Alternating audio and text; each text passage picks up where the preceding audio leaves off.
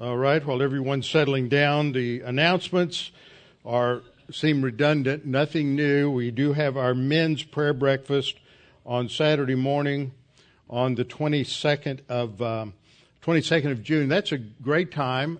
Uh, uh, some of the men are trying to read their Bible through in a year or some other Bible reading plan.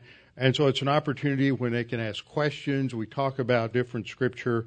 And so it's a good time. We also eat pretty well. It's not healthy, but it's very good. And so it's a, it's a good time to get together. Also a reminder, a prayer and uh, some financial needs for Camp Arete, July 14th to 20th.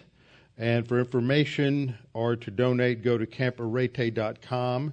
Then uh, Vacation Bible School, the dates were moved to July 22nd to 24th, and that um, information is on the westhoustonbiblechurch.org website.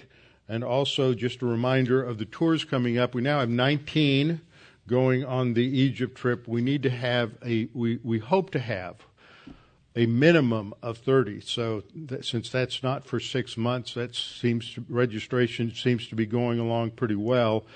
And if you're considering going on the Israel trip, things are, if you don't go to Israel, things are a little different. So because of the Greece trip, when you go to different countries, you have to handle or work with different travel agencies. So if you're thinking about going on the Greece part, we will have that information up probably within a week. And if you would register as soon as possible, we have to guess and pay for how many people we're guessing are going to go on the trip. And that's that's without the gift of prophecy, that's impossible. So anyhow, uh, those are the announcements. Scripture says, "How shall young man cleanse his way? How shall young man how shall a young man cleanse his way by taking heed according to the uh, heed therefore according to thy word." Thy word have I hid in my heart that I might not sin against thee. Thy word is a lamp unto my feet and a light unto my path. Jesus prayed to the Father, sanctify them in truth. Thy word is truth. For the grass withers and the flower fades, but the word of our God shall stand forever. Before we get started, we'll have a few moments of silent prayer. Scripture teaches that we are to walk according to the Holy Spirit, Romans 8 walk by means of the Holy Spirit, Galatians 5:16, that the Holy Spirit, that relationship with God through the Holy Spirit is the key to the Christian life. And when we walk according to our sin nature, then we have to recover, which simply means to confess sin, 1 John 1 9. And when we admit or acknowledge our sin, then God instantly forgives us and cleanses us from all unrighteousness. So we'll have a few moments of silent prayer. Then I will open in prayer. Let's pray.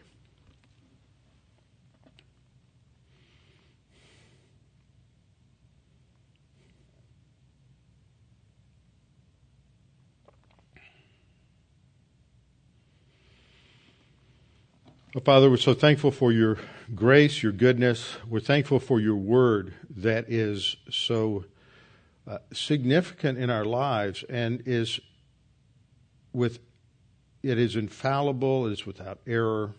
We can trust it completely in everything that it says. And Father, we know that there is such an attack today upon the truth of your word. There is hostility in numerous quarters of our society and culture today that just seems to increase from year to year. And yet, Father, you have given us uh, warnings in your word, as we see in this entire epistle of Second Peter, that that there will come times when there will be many false teachers, those who are teaching just completely fake doctrine. And they are making things up as they go along, and they are attacking those who hold to the historic beliefs of Christianity. And there are those who, who deny the truth, even though they claim to be Christians, they deny so many elements of the truth because they reject your authority. Father, we pray that as we study tonight and focus in on these issues, that you'd help us to understand them and uh, see them for what they are and help us to answer those questions in terms of our own walk with you and the fact that we too need to be in submission to your authority in every area of our life, as Scripture says, we are to take every thought captive for Christ. And so, Father, we pray that we might be able to focus and that God the Holy Spirit would use this time to mature us and to deepen our understanding of the truth of your word. In Christ's name, amen. Okay, for just a little review as we are in the beginning sections of our beginning lessons of our study of Second Peter, we're in the uh, fifth lesson, which is actually part two of a study we began last time on the uh, on what it means to be an apostle in the New Testament. Peter begins his second epistle simply as Simon Peter. And the only other place where Peter is called Simon outside of the Gospels is in Acts chapter 15, verse 14. His name, uh, Petros, the, the Greek, is equivalent to the Aramaic Kephas, which means rock or stone and he's usually referred to, by, to in the New Testament by uh, Pet, Petros or by Cephas, and only, as I said, only one time by Simeon, which is the uh, original form of, of Simon. He emphasizes two things about himself, as I pointed out last time, that he is a bondservant, literally a slave, and we talked about that and the, the problems that we have in the Anglo world because of various uh, historical issues related to chattel slavery. Uh, terms like servant indicate a, a voluntary paid position as opposed to uh, the emphasis that is really here. And a servant or a bond slave in this sense is, is someone who is completely under the authority of their master and carrying out their master's wishes and their master's will. And that connects to the significance of being an apostle, that an apostle is someone who is commissioned by someone to a particular task. And so authority is present in both of those terms. I think that's important because when we get into the second uh, part of this opening, uh, this opening uh, salutation, we see that he addresses it not to those who are in a geographical location, we know from a statement he makes later in 1 Peter 3 that he's writing to the same group that he wrote to, or excuse me, in 2 Peter 3, that he's writing to the same people he addressed 1 Peter 2. But he refers to them as those who have obtained or those who received like precious faith with us that with us is really important because it shows that there is this commonality of a set doctrinal framework, a set body of truth that is uh, has been given to the apostles, but it has also been accepted and received by those to whom he is writing. And that body of truth is what is being challenged by the false teachers that uh, Peter is warning them about that comes across mostly in chapter 2 and some into uh, into chapter 3 of this epistle. That's the main reason he's writing is to warn them of the coming of these of these false teachers and what they will uh, what they will uh, teach. So we have these two key words and last time we started looking at what the Bible teaches about apostleship. And today we have people who claim the title of apostle. We have churches that claim to be the uh, apostolic church, whatever that means, and it means different things in terms of different groups. We have others who go around calling themselves bishop. I know of one pastor in this town who went from being pastor so and so, reverend so and so to pastor so and so to bishop so and so. And you know, it, it just flies in the face of a biblical understanding of these issues. But if you go from here to Africa, you really run into that that problem. You have all kinds of church leaders who've adopted a variety of strange titles to elevate themselves. So we need to understand what the Bible teaches about apostleship. And where I ended last time was establishing the fact that there are uh, that it is not only a spiritual gift, but it is an office but that there are spiritual gifts that are temporary, that were just given for the infancy period of the church. So, just in terms of a quick review, uh, the term apostle was used in classical Greek to refer to the commander of a military or naval operation or the governor of a Greek colony. So this has the idea of someone who's been given a position by a higher authority. He's been given a mission and a an authority uh, an authority role over others. In the New Testament, it refers to those who are commissioned by an authorizing agent. The reason I say an authorizing agent is you have a couple of different groups. You have those who are commissioned directly by Jesus Christ to a narrow view. Remember, the foundation of the temple in in the in the New Jerusalem, the foundation of the are the twelve stones for the twelve apostles. So you can't have more. There is a set body of this distinct group. But you have others I'd called apostles in the New Testament. They're commissioned by a local church to send out, uh, they're committed to go on a mission to carry out the Great Commission given by Jesus Christ. So they are missionaries because it, it, would be legitimate to call any missionary an apostle in that lowercase sense, but because we don't clearly teach what these terms mean, all it would do is create a lot of confusion and uh, and feed a lot of arrogance. So it's not a good idea to use it in that uh, sense. It has not traditionally been used that way in the church outside of uh, outside of the first century. So we talked about the first use of the verb, which simply meant to uh, send out. Jesus sent out his disciples and then it, they're identified in Matthew 10:2. Those original disciples uh, are identified as apostles uh, in Matthew 10:2 and Luke 6:13. Of course, Matthew and Luke were writing much later once they had transitioned from being disciples to apostles. So they're making uh, an anachronistic identification of those 12 disciples as those who would become minus uh, minus Judas, those who would become the apostles of the church.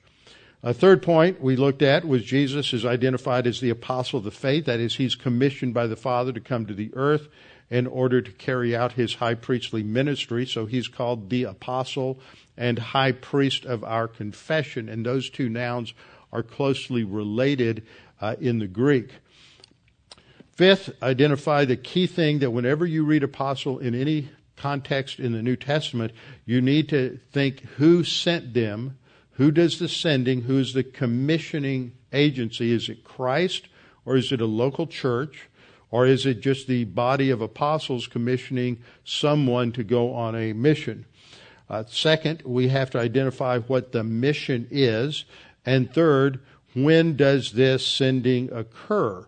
Jesus uses the verb apostello to send the twelve in the Gospels, but remember, he sent them uh, to the house of Israel and the house of Judah only and prohibited them from going to Gentiles. So that's a totally different scenario, a different dispensation than what takes place after the day of Pentecost when you have the uh, 11 uh, apostles then we began to look at this whole issue that apostle was a temporary spiritual gift and that it was limited. And it was in, uh, specifically stated in 1 corinthians uh, 12 29 are all apostles? Are all prophets? Are all teachers? Are all workers of ministry? The answer is of course no. There are distinctions that there are different spiritual gifts given to different people. Not everyone has all of these uh, different spiritual gifts. And then we came to 1 Corinthians 13 8 and began to look at it.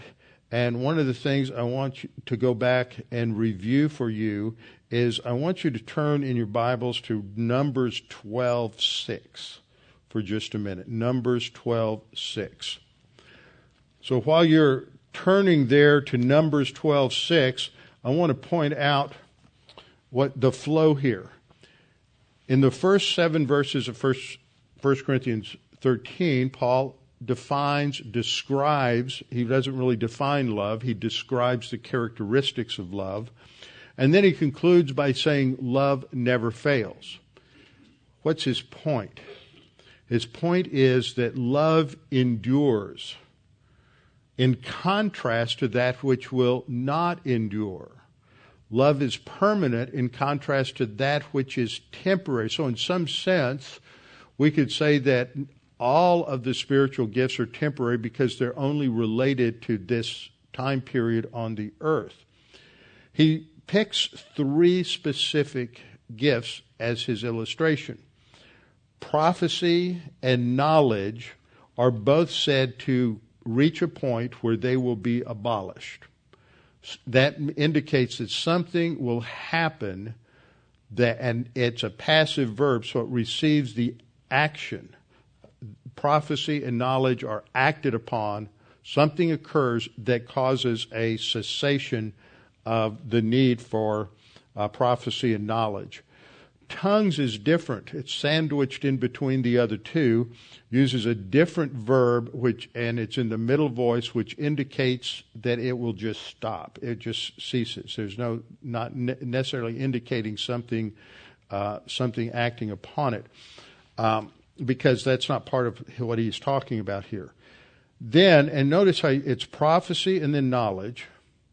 And then knowledge in verse 9 is mentioned first before prophecy. So it's interesting the way he orders things here. It's very well structured. And he says about knowledge and prophecy that they're in part. That basically means that they're incomplete. No one with the gift of prophecy or the gift of knowledge knew a sufficient revelation as we have in a completed canon of Scripture. So these are incomplete. I like to use that word because what we discover when we get to the end is that there's something that completes them. That's important. So you have this, this present situation Paul is talking about where these spiritual gifts, these revelatory gifts, are partial.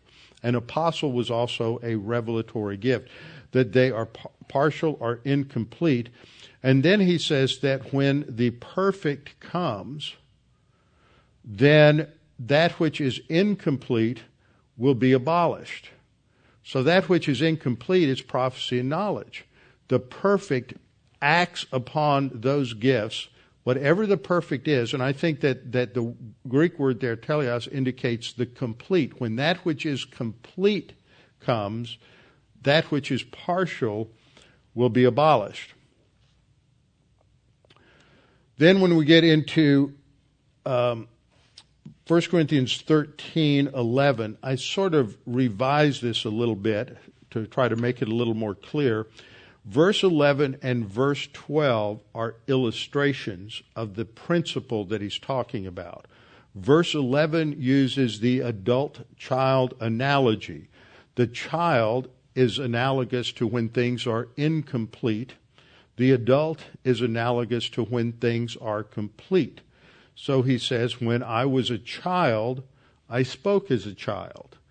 I, I, had incomplete information, incomplete knowledge. I'm still in the process of growth and development as a child.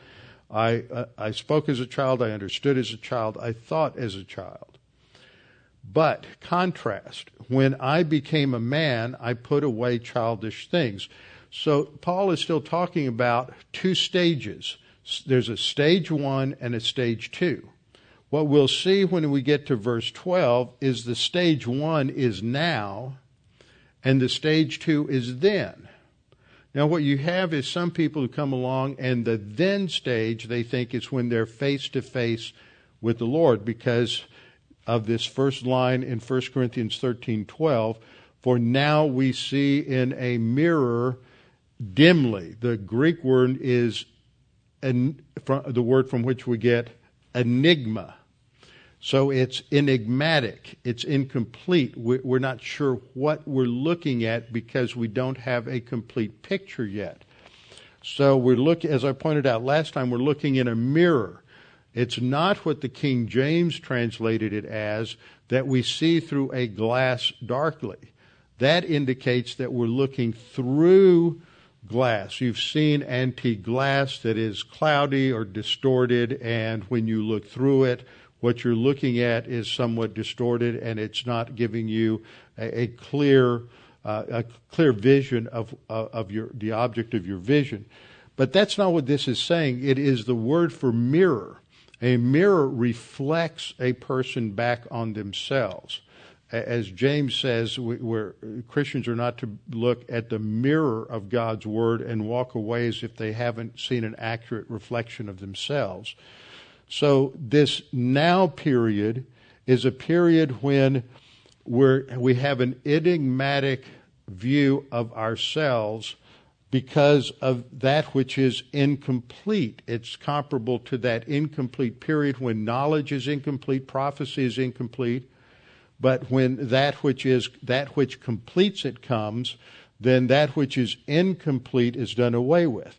So the now indicates for Paul's time the, the apostolic period. And, but he contrasts that that there will be a time when we will see face to face and people jump to the conclusion that that face to face is face to face with Jesus that's not what it's saying it is saying face to face with the mirror that is now complete giving a complete reflection of oneself now how do i know that well that's why i wanted you to turn to uh, to Numbers. Numbers chapter 12, verse 6, okay? Numbers 12, 6.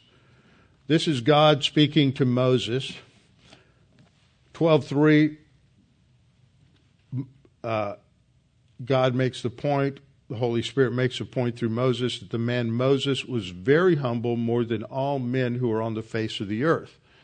Okay, Moses is a very strong leader, so this doesn't have anything to do with being humiliated. It has to do with somebody who is under authority.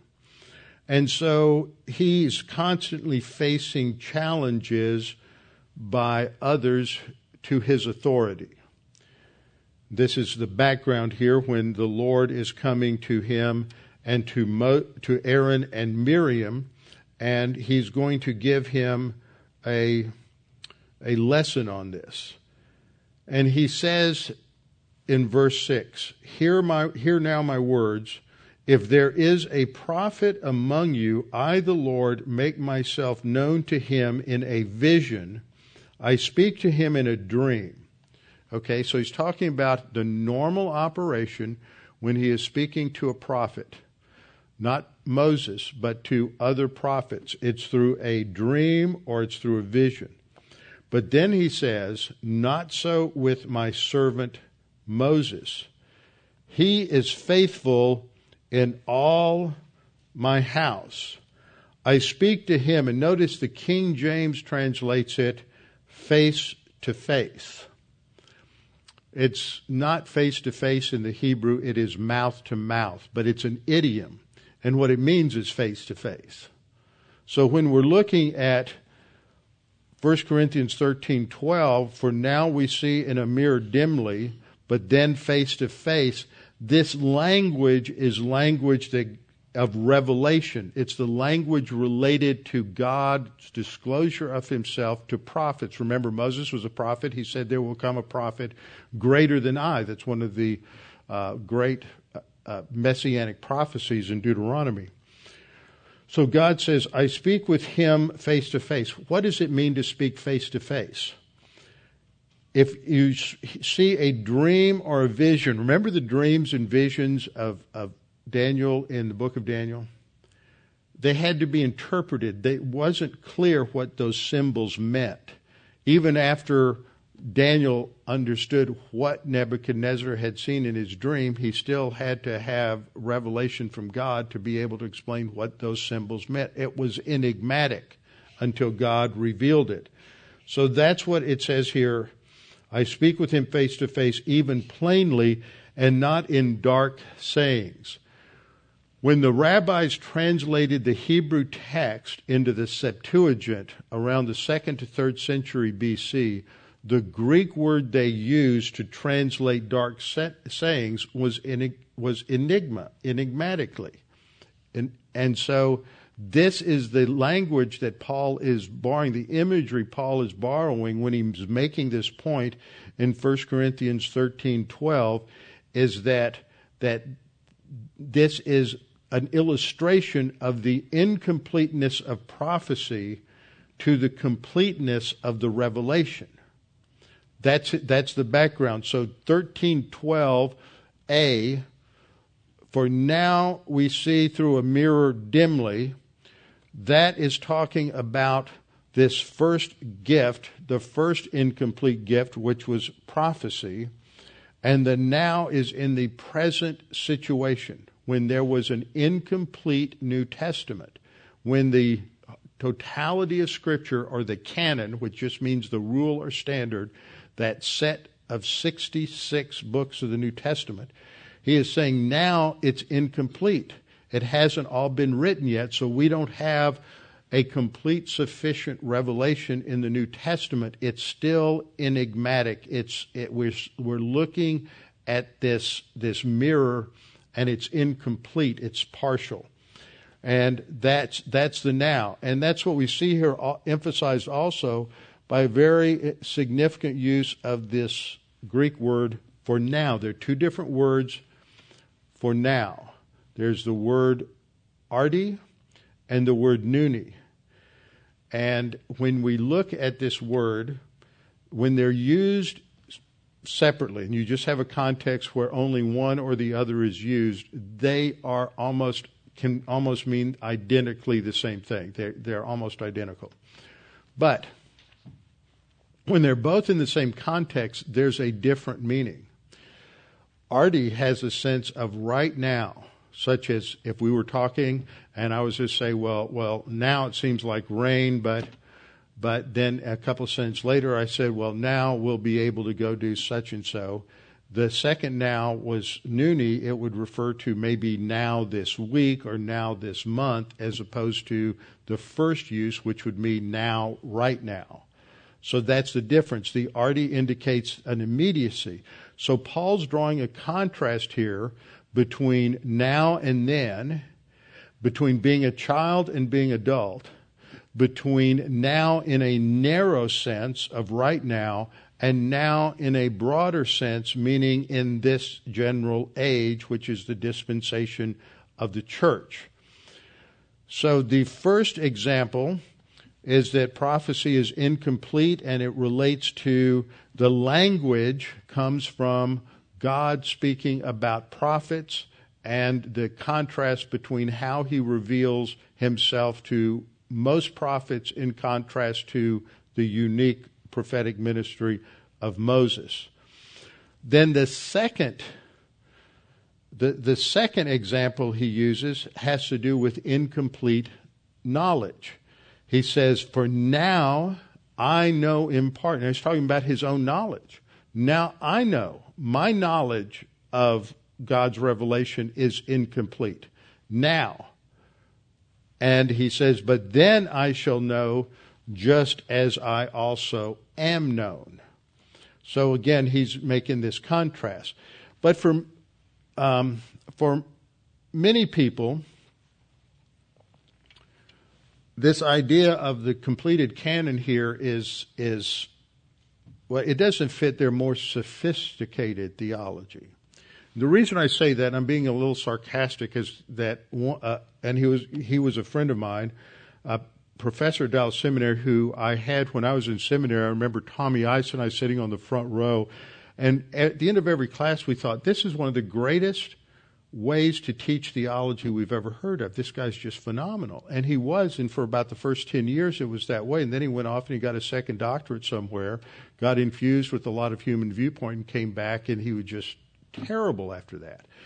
And he made a comment, and Pastor Bruce Mumgardner over at Pine Valley was sitting in class, and and he was teaching on pneumatology and the class had to write a paper on 1 Corinthians 13 and they had to write a position paper on tongues and this professor who's not charismatic at all that wasn't the issue said said now please I don't want anybody to try to argue for a completed canon view of of this passage because th- that's been demonstrated to be completely fallacious many times, and no respected scholar holds that view anymore.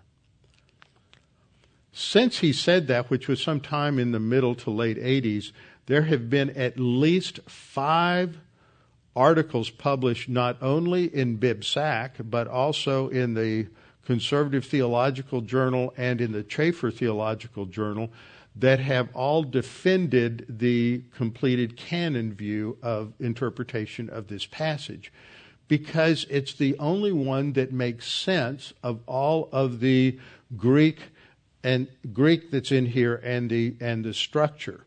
So the first example, see, it's set up so well. In let's go back to 1 Corinthians 13, 8. He talks off that we he talks about the fact that knowledge is incomplete, prophecy is incomplete, prophecy will be abolished, knowledge will be abolished, and now he comes down and he gives an example of how prophecy uh, uh, is going to fa- uh, be abolished, and then how knowledge is going to be abolished.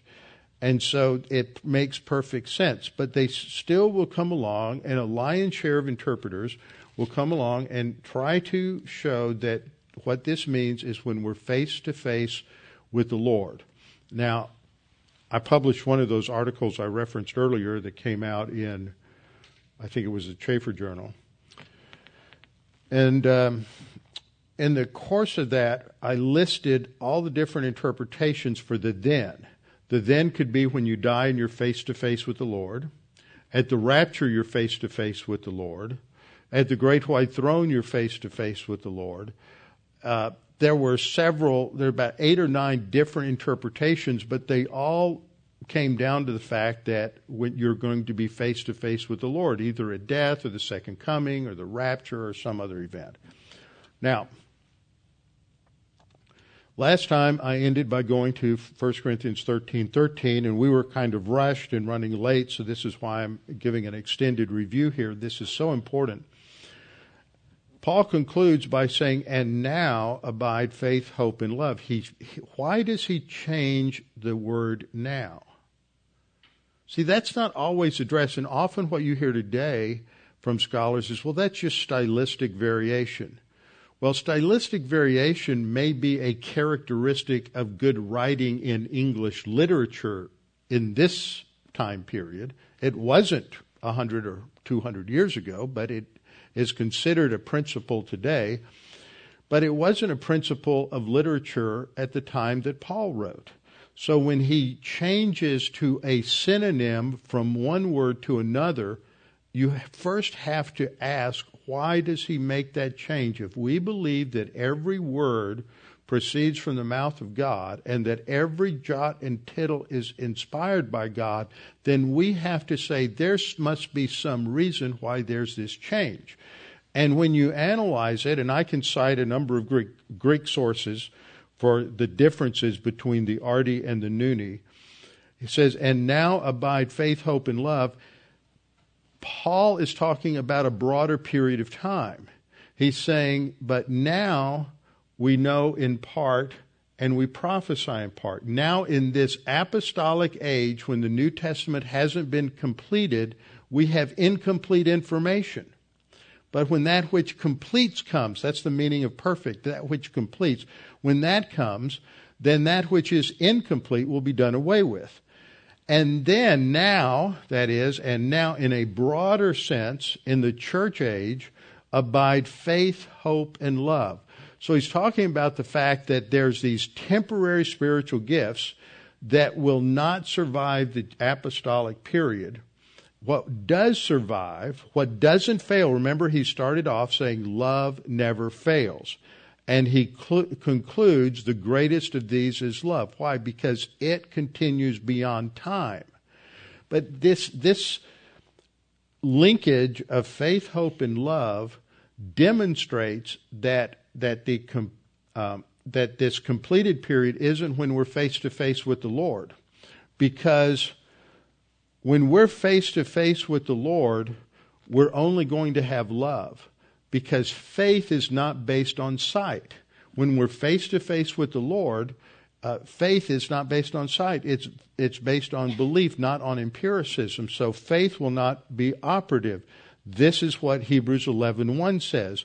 Now faith is the substance of things hoped for, the evidence of things not seen. we will not be operating on faith when we're in heaven because we're going to be in heaven where we're have that empirical reality of our relationship with God and the Lord Jesus Christ. Hope is the same way. Hope is something that is based not on what is seen. It's not based on a, an empirical, uh, factual basis. It is based on that which we've been told from the Scripture. So Romans 8 uh, 25 says, But if we hope for what we do not see, we eagerly wait for it with perseverance. See, uh, in verse 24, hope that is seen is not hope. So when we're in heaven and face to face with the Lord, we're not going to have hope. We're not going to have faith. We have eh, because it's been realized.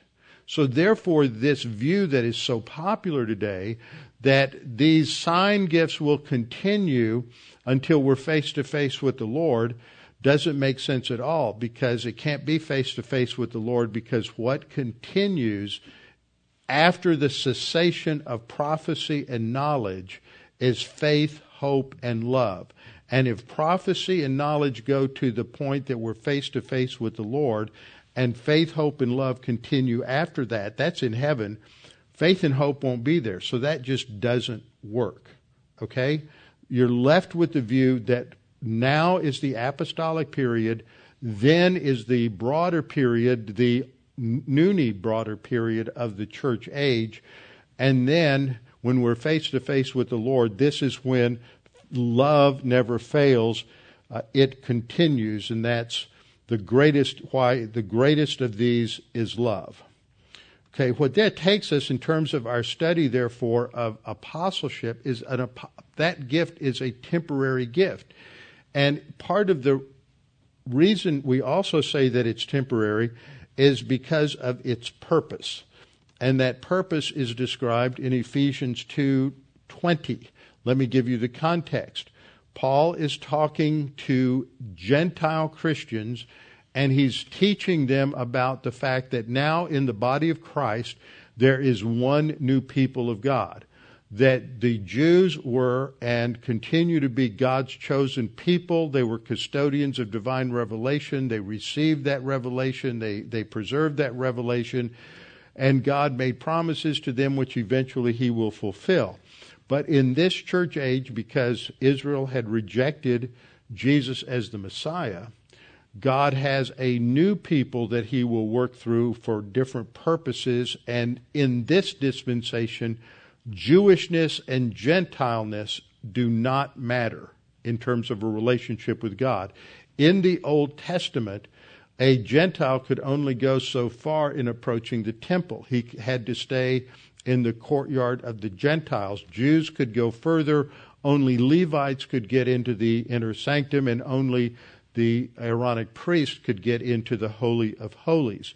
So we read here, Now therefore you, you Gentiles, are no longer strangers and foreigners, which is what their situation was before, uh, before the cross. Now, therefore, you are no longer strangers and foreigners, but fellow citizens with the saints and members of the household of God.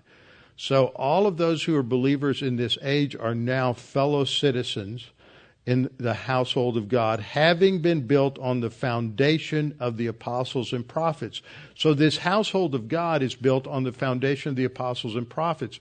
This is not prophets and apostles. If it was prophets and apostles, you would think Old Testament and then New Testament. But because he puts apostles before prophets, this is talking about the New Testament gift of apostleship and the New Testament gift of prophets. This new entity is the church that is being built in this church age. So this household of God is defined here as that which is built on the foundation of the apostles and prophets. Something that is foundational is something that only occurs once. If you build the Empire State Building, you only laid one foundation. If you laid the uh, built the New World Trade Center, it only has one foundation. You don't r- relay the foundation in every every generation. There's only one. So that indicates again it is a temporary gift for a unique purpose. Now, point 7 as a foundational gift and a gift that required a personal commissioning by the Lord Jesus Christ, as well as having been a witness of the resurrected Lord Jesus, apostleship was a temporary gift. You had to be personally commissioned by the Lord Jesus Christ in an objective situation. Now, the, the 11 that are left over after Judas' betrayal and failure, after after those, those those apostles, they all were directly commissioned by the Lord. That's revealed in all four gospels. Paul is is saved as one out of time, but it is an, still an objective revelation. The men with him saw the light. They heard someone speaking. They just couldn't understand what the words were. But it's but when but when Paul told them what had happened, they could be a witness to the fact that something objective had happened on the road to Damascus. It wasn't that Paul just had some internal vision, or as my uh, college Western Civ professor said, he was so overwhelmed by guilt from all the Christians that he had murdered that he just had a psychological break on the road to Emmaus and he had this traumatic uh, vision at that point it changed changed his life. He's just imagining things, so he had a psychotic break. And that's not an uncommon interpretation by liberals because they don't believe in an objective revelation of God. So it's foundational. That means it's temporary. Second, because the requirements, the qualifications are such that you had to have been personally commissioned by the Lord Jesus Christ and you had to be a witness of his life and his death and his resurrection. That makes it temporary. Anybody today claiming that they um, that they are an apostle would have to be able to demonstrate that they were a witness of the resurrection. Now, because of this, we're going to look at a, uh, um, couple of passages a little later on, but because of that, I've always thought that that Paul was probably a witness to the crucifixion or at least to the arrest or to part of it or and to some of the things that Jesus taught. And the reason is is because Paul had come to uh, come to Jerusalem when he was 14 and he was uh, uh, entered into the school, entered the yeshiva under Gamaliel in order to be a, a rabbi and to be trained under the greatest Pharisaical, Pharisee rabbi in, in that generation. And so when when Paul is in Jerusalem at 14, Jesus hadn't even started his ministry yet. So Paul, by the time Jesus is crucified on the cross, Paul is probably in his early to mid twenties. So he would have been in Jerusalem at the, during the three years of Christ's ministry on the earth. But he's not mentioned in the Gospels because it's not important to mention him in the Gospels because his story doesn't come into play until Acts. But that would put him there, and so he would have been a witness of Christ's ministry, even though he was not a believer at that time. Well, Guess what? James, who wrote the epistle to James, who is the brother of the, the half brother of the humanity of Jesus, and Jude, who wrote the epistle from Jude, who is a, also a half brother of the humanity of Jesus, were not believers, according to 1 Corinthians 15, until they saw the resurrected Christ. So they were witnesses of Christ's ministry on the earth as well but before they, they were believers. So what we see here is that there's two categories of apostles that existed. The first is the unique spiritual gift which was given to only those uh, 12 men, I believe, the 11 original disciples, excluding Judas Iscariot, and later Paul, as described in 1 uh, Corinthians chapter 15, verses 7 through 10. They are commissioned personally by the resurrected Lord Jesus Christ. They are given the authority to communicate the gospel and church age doctrine throughout the world. See that word authority? They are representatives, they are personal representatives of Jesus Christ commissioned to establish the body of Christ. That's phenomenal. The level of authority given to those men to do what they did to start start the church. But the emphasis here is they have that level of authority. To them are given the keys to the to, to heaven. Now, what that means is that that a key opens the door. What is the what is the key? The key was the gospel. The gospel is what opens the door to heaven. So they are given the keys, as Jesus says, the keys to the kingdom, because through the mentioning, uh, the proclamation of the gospel, they can enter into heaven uh, those who respond can enter into heaven. So they're given the authority to communicate the gospel and church age doctrine throughout the world and to lead the incipient church, this baby new organization, this brand new entity coming into existence.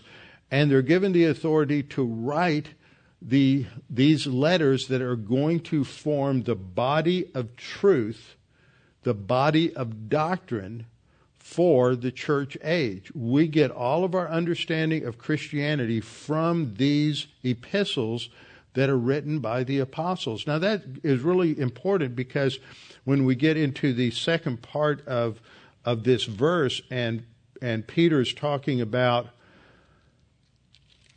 is, is talking about the faith that they have received.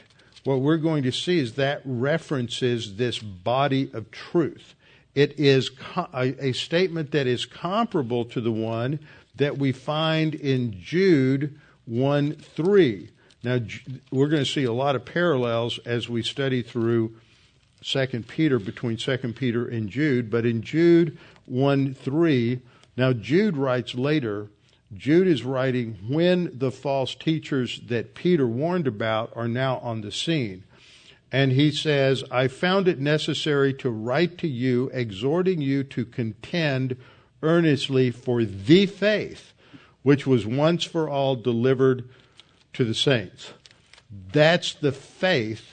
It's referring to this body of truth, this body of doctrine. So that comes directly out of the authority that the apostles had to communicate God's revelation to this infant church.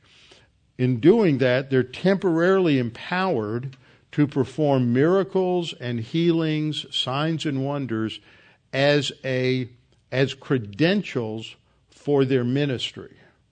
This establishes them as representatives to God, and what stood out was that even when they ran into these uh, fake exorcists, like you had with Sceva in uh, in Ephesus, that what Paul did in casting out a demon was much more incredible than anything these charlatans did. And the healings that are the miracles that Jesus performed, the miracles that were performed by the apostles were unlike any so-called miracles by the by any other uh, religious leaders.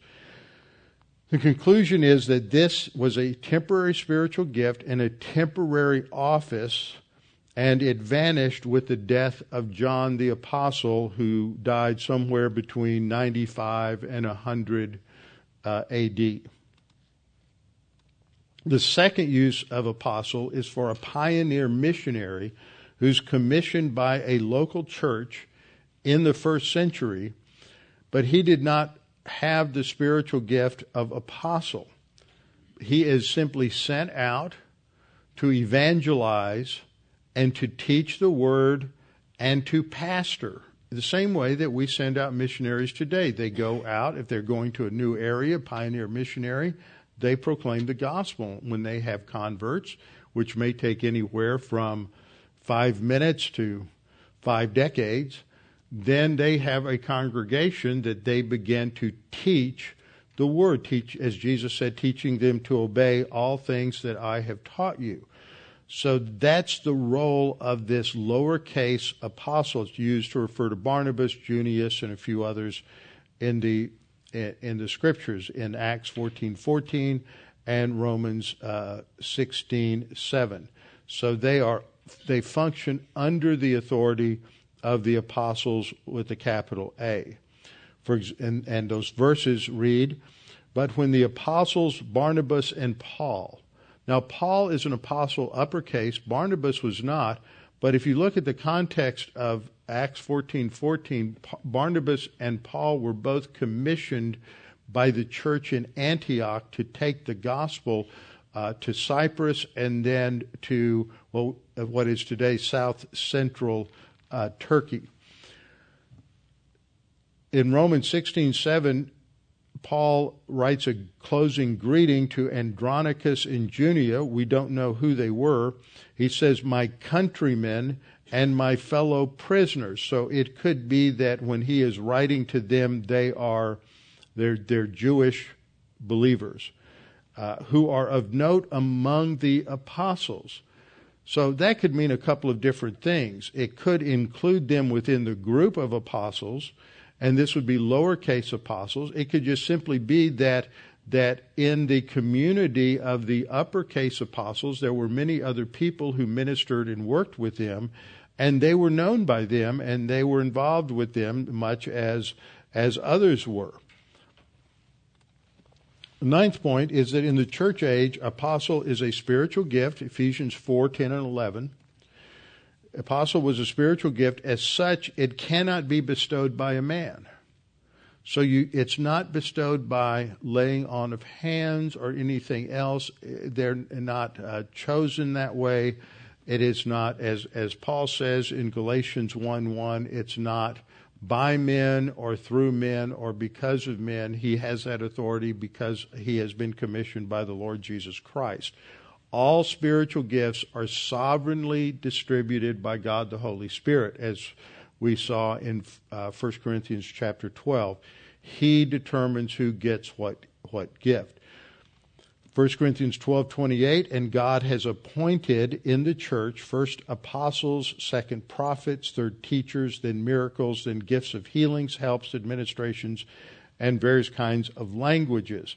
So God is the one who appoints these and there seems to be an order here at least among the first 3 apostles, then prophets, then teachers. Apostles and prophets are no longer on the scene so we just have teachers, those who explain and communicate the word of God. Ephesians 4:11 He himself gave some to be apostles, some prophets, some evangelists, and on the other hand some pastors and teachers. So there's a clear break there that those last two are grouped together as as the same gift. They pastored through teaching. Pastoring is leadership. Teaching is the way you feed the sheep. That's what uh, Jesus' lesson was to Peter in John, John 20. And the purpose for all of those gifts was to equip the saints. It's funny because people think the gift of evangelism is to evangelize. Well, that's part of it. But the purpose for the gift of evangelism is to equip the saints to do the work of evangelism, which means that most believers are to be doing a lot of the evangelism, and the evangelists are the ones who are supposed to be training them to do the evangelism. Now, under the tenth point, the qualifications in Acts 122. This is a scenario Christ has already ascended to heaven. Uh, the uh, uh, uh, disciples, along with many of their friends, have gathered in the upper room, which is where they had celebrated the um, the Seder, the Last Supper, before Christ went to the cross. And Peter has decided they need to select someone to replace Judas Iscariot. Acts 122, beginning with the baptism, he's stating the qualification of the person they're going to choose. And he says, beginning with the baptism of John until the day that he was taken up from us, one of these should become a witness with us of his resurrection. So, first of all, they had to be a witness of his life. Second, a witness of his resurrection. In 1 Corinthians 15, 8, uh, Paul says about himself, and last of all, he was seen by me also. So he saw the resurrected Christ as by one born out of due time. For I am the least of the apostles, for who, uh, I am the least of the apostles who am not worthy to be called an apostle because I persecuted the church of God. They were also given the ability to perform miracles. Now, not every Christian performed miracles. Apostles and some of their close associates under their authority, performed miracles. But it wasn't as if they were going around, and if they could heal people, they weren't going into the hospitals to heal people. The purpose wasn't to heal people. The purpose was to get, get attention, demonstrate they had a unique position and authority, and then to give them the gospel. So 2 Corinthians 12 12, Paul says in defending his own apostleship, he says, The signs of a true apostle were performed among you with all perseverance by signs and wonders and miracles. So the fact that he talks about a true apostle indicates that there are others who were fake apostles at that time who were claiming to be the apostles. But he is saying that one of the unique characteristics of the true apostles was the the the miracles, the signs and wonders that they they performed.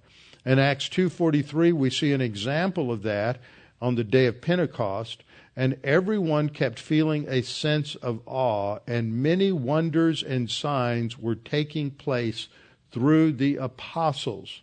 There was only the 12 uh, the 12 the 11 that were there on the day of Pentecost that, that spoke in tongues. So they were the only leaders there. They're the foundation of the church. They're laying that foundation there.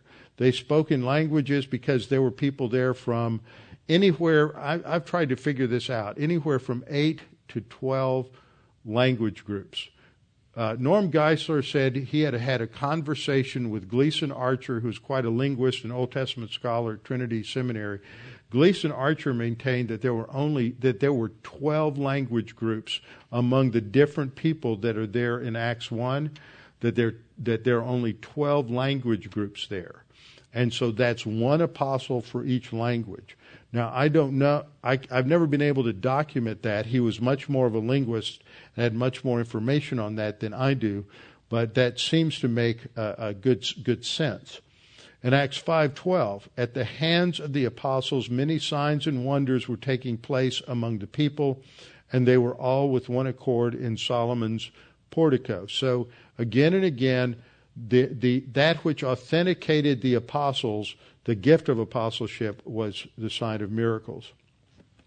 In Acts 16:16, 16, Paul casts a, a demon out of a slave girl. She had a spirit of divination, of tell, telling people's fortunes and her masters were making a lot of money off of her and she was kept following Paul around and saying this is the servant of the most high God he didn't need a demon uh, authenticating his ministry so he cast the demon out of her that angered her masters that's why they were they were sent to uh, sent, sent to jail so then we come to Acts 19:11. Now God worked unusual miracles by the hands of Paul so that even handkerchiefs or aprons were brought from his body to the sick and the diseases left them and evil spirits went out of them.